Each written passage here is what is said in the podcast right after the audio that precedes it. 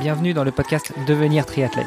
Je suis Hermano, producteur de podcasts sportifs et triathlète depuis plus de 20 ans. Chaque lundi, nous laissons le micro à Kylian Tanguy pour revenir sur l'actualité multisport de la semaine écoulée. Kylian produit chaque jour le podcast Sport Actu dans lequel il revient sur les résultats et faits marquants sportifs de la journée. Retrouvez-le sur Apple Podcast et sur Instagram à sport.kyliantanguy. Juste avant de vous laisser écouter cet épisode, j'ai un service à vous demander. Aidez-nous à faire grandir la communauté en partageant cet épisode et plus globalement ce podcast au plus grand nombre. Allez, assez discuté, place aux actus du moment avec Kylian Tanguy. Sport Actu, c'est l'actu sport.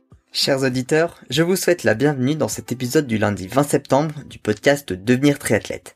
Cette semaine, les médaillés olympiques et paralympiques français ont été reçus à l'Elysée où il leur a été remis la Légion d'honneur ou l'Ordre national du mérite. Les triathlètes et les paratriathlètes ne sont néanmoins pas allés les mains vides à cette cérémonie puisqu'ils ont apporté la trifonction officielle de l'équipe de France au président de la République Emmanuel Macron et à la ministre déléguée chargée des sports Roxana Maracineanu, tenue bien évidemment floquée avec leur nom. Ce cadeau peu banal peut paraître anodin, mais il me permet de vous rappeler, et même de vous informer, que Roxana Maracineanu a déjà participé à un triathlon.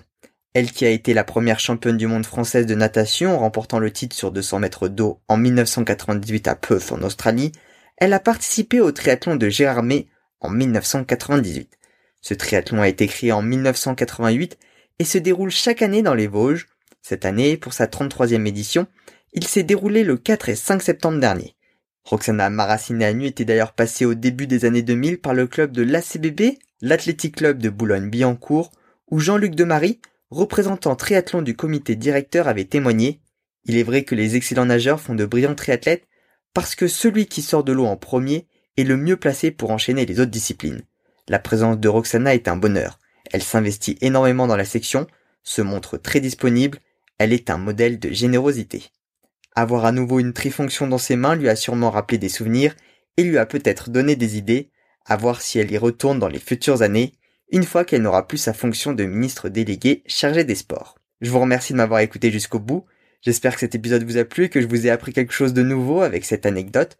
Retrouvez-moi chaque soir sur mon podcast Sport Actu où je reviens sur les actualités sportives de la journée en 3 minutes et chaque dimanche sur Sport Podcast pour une interview ou un épisode thématique.